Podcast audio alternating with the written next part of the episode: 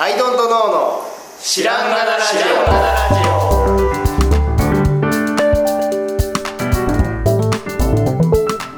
オ。さあ始まりました、アイドントノーの知らんがなラジオ。この番組は僕たちアイドントノーが日常アイドントノーしていく中で新しい視点を皆さんと共に発見していくという番組です。ということで、アイドントノーツナです。アイドントノー青木です。アイドントノー春田です。よろしくお願いします。よろしくお願いします。さあ、ちょっとこじらせテーマを持ってきたんですけど、みんなが話題にするものをというテーマで、これはこじらせテーマなの？それはこじらせは何かというと、みんな今 SNS なんで、みんなって言ってももちろん僕から見えるみんなと人それぞれ違いますけど、みんなが話題にしてるように見えるような状況があると引いちゃう部分って人それぞれ少なからずあると思うんですけど、例えば、みんながスラムダンク超良かったって全員が全員言ってたらちょっと引いちゃうみたいなのとか、ないですか、そういうの？いや、まあまああるかな、で今だと僕最近 AI チャット GPT って SNS 上で全員がいてるように見えるんですね。すごい引いちゃうんですよ。であとワールドベースボールクラシック、でみんなが見てるように見えると、めっちゃ引いちゃうんですよ。で その一個一個には何の恨みもないし、なんですけど、なんかこうなんでこんな引いちゃうんだろうと思ってなんでと思ったんで話題に出してみました。なるほどね、こじらせだ。こじらせ、青木さんがこじらせてる話ね。で1個ね、これのね解決策は1個実は今朝分かりました。さっき話を聞きながら、なんでみんなが気にするけど僕は興味ないでいいのに、なぜモヤモヤするのか、それはちょっと気になるからだっていうことだと思うんですよ。無視はできないから、でそれでずっとモヤモヤする。でも興味持てない、調べる気にもなれない、でもみんなが話題にしてる、気になるのループでずっとモヤモヤしてるわけじゃないですか。でさっき気づいたのは、さっきの AI の話を角田さんがするみたいに、興味がある人から聞けばちょうどいいやって思った角田さんから聞く AI の話は面白いんですよ。でも SNS 上なりネットで飛び交っている AI の話はマジで興味ないんですよ、僕ちょっとイラッとするぐらいないんですよ。だから角田さんから聞けばいいんですね。解決しちゃった、で僕はサッカーのワールドカップの試合の凄さは多分原田さんに聞いた方が楽しめるんですよ、僕が見るより。見たらそれは面白いですけど、なんだろう、それをみんなが言ってるっていう解像度ですると僕めちゃくちゃ引いちゃうんですけど、なんか原田さんがすごかったって言ってる話を聞くのはだって幸せそうだから楽しいじゃないですか、それを聞くのはっていうのあるなと思って。その人の感情が乗ってる方がいいっていうような話なのかしら。感情が乗ってる集団が苦手なのかもしれないですね、逆に言うと。個人になると急に良くなるのかも。だから集団っていう感情みたいな、日本頑張るみたいな、そうみんな思ってるよねっていうのが、絆とかがすごく苦手なのかな。心にダメージが深くてなんでそこまでなのよ。いや、なんかあったんですかね。そのスポーツ系でよくその青木さんが絆とか日本代表とかが嫌だっていうのとは分かるんですけど、そのチャット GPT とかその世で騒がれてるやつが嫌はちょっと違う気がしますけど、種類が違う気するけど、そのモヤモヤとは。なるほど、世で騒がれてるのは全体主義的な嫌さ、気持ち悪さとは違くて、で話題になっててでも興味なくて、でも気になってモヤモヤするっていうのはなんか面白いですね。なんだろうね。エヴァンゲリオンってみんなが言ってる時も、そのチャット GPT と僕は肌感同じで、なんかもうすごい嫌なんですよっていう感じなんですけど、なんだろうね。でもそのなんか巻き込まれない遺伝子がなんか騒ぐんだろうね。そういう血があるんですかね。だから流れに乗っとけっていう人がまあ多いっていうか、そういう人が何一緒だないっぱいいるって言おうとしたけど、だからまあ生き残っているというか、その、そうですね、青木さんが好きなものがそれで話題になって、みんながいい言ってたら、それは嫌じゃないんですか？今思い返したんですよ、iPhone 全然嫌じゃなかったですね。あ、じゃあやっぱ自分が嫌いなものが話題になってんのが確かに嫌いなものが話題になってんのが嫌だっていうという世の中がムカつくんじゃないか、ただのティーンでした。こんなものに世の中が、いやでも AI じゃチャット GPT に関しては、そこの判断もついてないっていうか、その例えば、ね、僕は AKB のことを全く知らないし好きでもないんですけど、AKB にめちゃくちゃ騒がれてるとさすがにちょっとイラッとしちゃうんですよね、その分からないし多分嫌いだから、でもチャット GPT は そこすらないから不思議だなと思って。なんか、ね、いやでもその生理的な反応なような気もしなくもない。あ、でも分かった、あんまり好きじゃない集団が騒いでるからだ。その知的階級であるとされる人たちが騒いでるから、その集団に対する苛立ちかもしれない。 WBC はどうなんですか？WBC はその全体感というかなんか日本頑張れみたいなのがやっぱり、だから結局はあれよ、塊になってたら離れたくなるっていう、そういうことですね結局そうだ。大谷さんすごいと思いますよそうあ、本当そう、塊が苦手なんですよ。塊苦手、それはね多分、そのなんていうか、その遺伝子のさ、話になってくると思うんだけど、そういう人がいないと生き残れないわけじゃん。今まで災害があって生き残れ、確認したいですけど、ないですか、その塊苦手遺伝子。いやないかな。だから嫌いとかはないかも。だってチャット GPT いやだから別に、てか津田さんから塊が見えない状態が保たれているのかなとも思ってました。でもテクノロジー対角田さんにもうなってて、テクノロジーと俺たちみたいにはなってないような。 WBC に興味があるけどみんなが好きそうだから行かないみたいなことはない。でも好きそうだから行かないっていう理由じゃなくて、なんだろう、でも単純にやっぱ大勢いるの怖いとかにだから嫌いにも嫌いじゃないな、大勢がいるのって怖いっていう感覚の方が近いですね。憎しみも嫌いもないですね全然。だって野球自体は楽しそうじゃないですか、別に野球嫌いにもなんないけど怖い。そっかってことはないですか、その感じ。少なからずあるかなと思って。なんだろう、あんまないかな。そっか、なんかあったのかな僕集団に。いやなんかあったんだと思うよ、いやゴキブリがさ、皆さん嫌いじゃないですか、あれはゴキブリ全然いいじゃんって言ってる人類が8割ぐらいいて、もっと9割でしょうか、で1割ゴキブリめっちゃ気持ち悪いっていう人がいたとするじゃない、でも何かの時にゴキブリがものすごい病原菌を運んで、その9割の人は絶滅してしまって、で残った1割の人はゴキブリ気持ち悪いって思う人たちが残って今に至るみたいなのが、適者生存というか進化というかの姿じゃないですか、っていうのなんだけど、でもそこでゴキブリがゴキブリっていう言葉が強すぎてG が病原菌をまき散らさないという世界線の中では9割の人が生き残ってた、そうですね、マルチバースの中ではっていうような感じで、絶対そのあぶれてる人っている、じゃあ僕のその持ってるそれは一般的な今のこの世界で割合が多い感覚ではないってことだっていう自覚すらなかったのかよお前って話なんですけど、僕少なくとも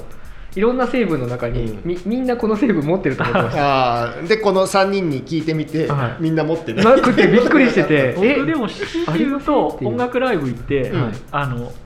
乗らなきゃいけない感じはすごいやる。そういう感じはめちゃくちゃ近いです。ノリで拳を上げなきゃいけないとかなってくると、いやそういう聞き方できねえわとか思っちゃって、すごい居心地が悪い気持ちになることはあるな。それが一番あるかな、それ系だと。3時4時とかにちょっと街をコンビニとか行くと、制服の高校生か中学生がめっちゃ横断歩道の向こう側から来るみたいな、あれ一番怖いんですよ僕。それ別に違くない？それ違くない？なんだろう、ショッカーの集団みたいな感じっていうか、学生の集団の向こうから、学生服の集団が僕めちゃくちゃ怖くて。ショッカーに見えるの？ショッカーじゃ、学生服の集団が本当に嫌いで、嫌いっていうか怖いですね。嫌いじゃないな、怖い、もう隠れたくなるぐらい怖い。僕は女子高生とかが 4,5 人集まって、なんか5メーターぐらい離れたとこでキャッキャ笑ってるのがすごい苦手です。あれ僕もめちゃくちゃ苦手です。あれどうせ俺のことなんて話してないんだろうけど、めちゃくちゃ苦手とか言って笑われてるような気がする。僕男子も全く同じで苦手なんですよね、それ同じ理由で。でも最近ようやく娘がそういう年になって何にも感じなくなりましたね。なんか子として見えてきてるのかなとか、子の集団であるっていうことが分かるからかな。なるほどね、塊が大きく見えちゃう。塊の怖さは、塊怖いっすね。でも別に鳥の群れを見てもいちいち興味に触れるかいないです。鳥がいっぱいいるなってちゃんと思えてます、そこは。ムクドリの群れとか見ても別に、はい、あ、ムクドリの群れだなって、そこはさすがに大丈夫なんです。そうだ、鳥の群れで思い出したけど、はい、スズメとか、はい、5、6匹のやつは、うん、いいとして、はい、もうちょっと大きめの20匹ぐらいの集団でいるときに、うん、僕これは必ずそうだなって思うのがあるんだけど、はい、スズメって人間近づいたら基本的に逃げるじゃん、ビビりだから、でも20匹ぐらいの集団になると絶対1匹逃げないやついるんだよ。こいつ逃げないっていう別行動するやつがいる。だからそういうのがなんか可能性なんだろうなっていうふうに思って、ね、多様性の中の、いや今の例えだと僕そっちじゃない。そうそっかあ、でも自覚できました。そっか、これ一般的ななんてないけどね、必ずしも備えている感覚ではないんだ、集団に対するなんか恐れみたいな。集団に対する、だから歓声が上がるとか、同じ瞬間にうわーってなる瞬間、スポーツ観戦でもあるし、学校で先生がなんかすごくこのあと休みにするとか言ったとする、でみんなわーとかなる、あれがめちゃくちゃに怖くて苦手で意味が分かるもはや意味が分かるうわーっていう歓声がもう恐怖しか感じない、僕は本当に怖くて。なんだろうね、前世でそういう集団に、なんか殺され、魔女狩りみたいなので僕集団に、熱狂に殺されたんですかね、僕は巻き込まれちゃった。いや、あれが苦手ですねっていう。面白いね。そっか。いや、まあ、なんだ、ここをどんどん掘っていくと、猿としての共通項が見つかると思ったんですけど、ないってことが分かる。変わった人だったっていう。でも角田さんほら、頑張れ日本みたいな苦手でしょ。苦手っていうか、別に寄りませんという話で、嫌悪とかじゃないよ。僕も嫌悪っていう恐怖ですね。恐怖もないよ。恐怖もない。乗れないな。乗れないだけで。やんなよ。ほら一緒にさやろうよって言われたらどうしたら。いいです。いやでもやろうよって言われたら逆にやるかもしれない。そんなに言うなら。そんなに言うなら面白いのかもしれないと思ってやってみるかもしれない。今んとこ言われてないから。そんなに言うなら。そんな言うなら一回やってみようかっていう。でも分かるな、角田さん多分学生時代から角ちゃんもやろうよって誘いづらい、なんか断りそうだもん角田さん多分。俺いいって言いそうだもん。そう、僕多分そこでじゃあ僕も行きますとかやっちゃったんでしょうね。中途半端にね。だからなんかこう、そうそう、恐怖を感じながら、やっちゃったんですね。混じってたから余計に。そう僕もその角ちゃんみたいに、いい俺はやんないっていう空気をね醸してればこうはならないですね。確かにあったな、青木さんのなんかその育ちに関する回があったじゃん。みんながこうしてたからこうしてたみたいな、学生の頃。就活をみんなしてたから僕も就活してたみたいな。そうなんかもっと高校生の時の話とかもあった。みんながテレビの話をしていたから。そうそうそうそうそうそうそう。確かにそういうのでもなかったからな。でもそれ嫌だなと思いながらそういうのに参加してたりとかっていうのも多分あるんでしょうね、うん、で宇都野さんはもう普通に参加しなかったんでしょうね。参加しなかったナチュラルにもうごく普通にいや別にいいって言い続けてたんでしょうね、気がするな、はい、なるほどな。そうなんだよね。最近というかさ、やっぱ売り込みの電話ってあるじゃん、会社に、はいうん、何々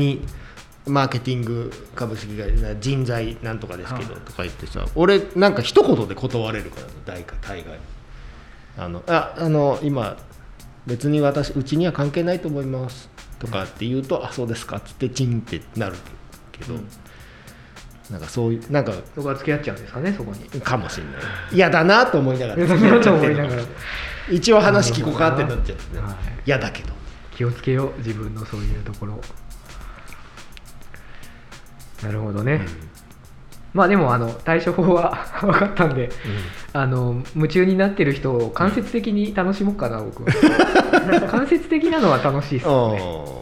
うん、さっきの AI の話も面白かったし、なるほど、うん、別に今日も山根さん多分野球見てますけど、多分山根さん越しに聞く野球は僕にとって面白いと思うんですよ、うん、ただ僕が見る野球はやっぱ面白くないんだよなっていうのはしょうがないですよね、はいはい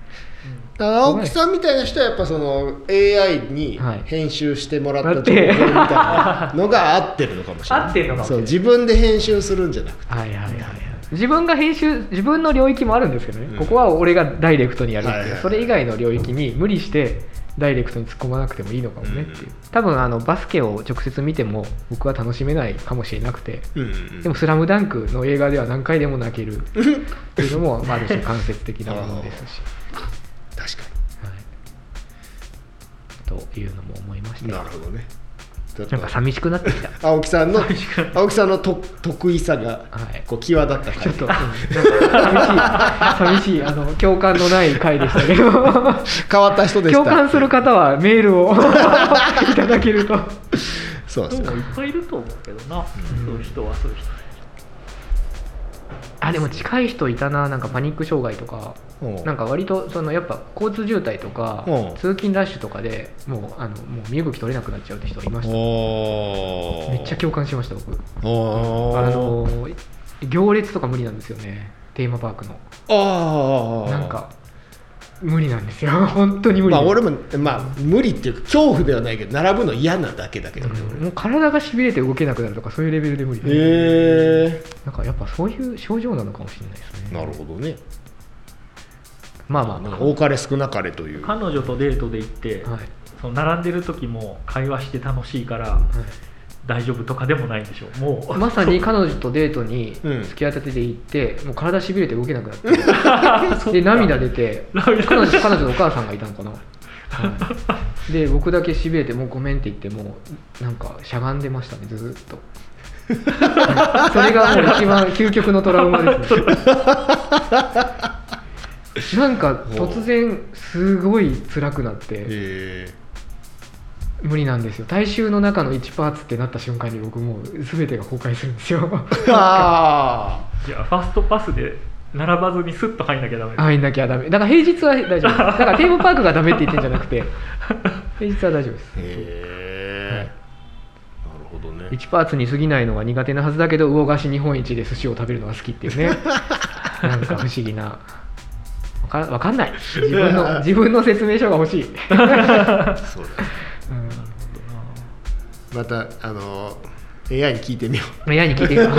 どうやって運転したらいいですかそう集団には近寄らないようにしましょうつって青木良作という私個人をどうしたらいいですか、はい、どう扱えばいいのか。もうずっと先まで行ったら全部紐付けられたりとかするんだろうね。 AI の話ですか。おあその今の症状とかもそうだからあ今のも聞いたら、うん、確かにこういうことが該当しますとか対応策としてはこうですとかそうめっちゃ出てくるかもしれないですね。ずーっと先までね200年後ぐらいにはさ、うん、もうまあマイナンバーカードなんてないかもしれないけど、はい、マイナンバーカード的なデータベースに遺伝子情報まで全部アップされてるっていうことを考えると、何を食べるのが向いてるかとか、はい、食べちゃダメなもんとか、はい出てくるはずなんでガタカだ。あ、そうそうそうガタカの世界だ。そうそうそうそうそうとかね。なんで今日僕は何をしたらいいですかって聞くっていう話になるんでしょうね、はい、ちょっと話それましたけど、そんな世界はもう青木さん受け入れ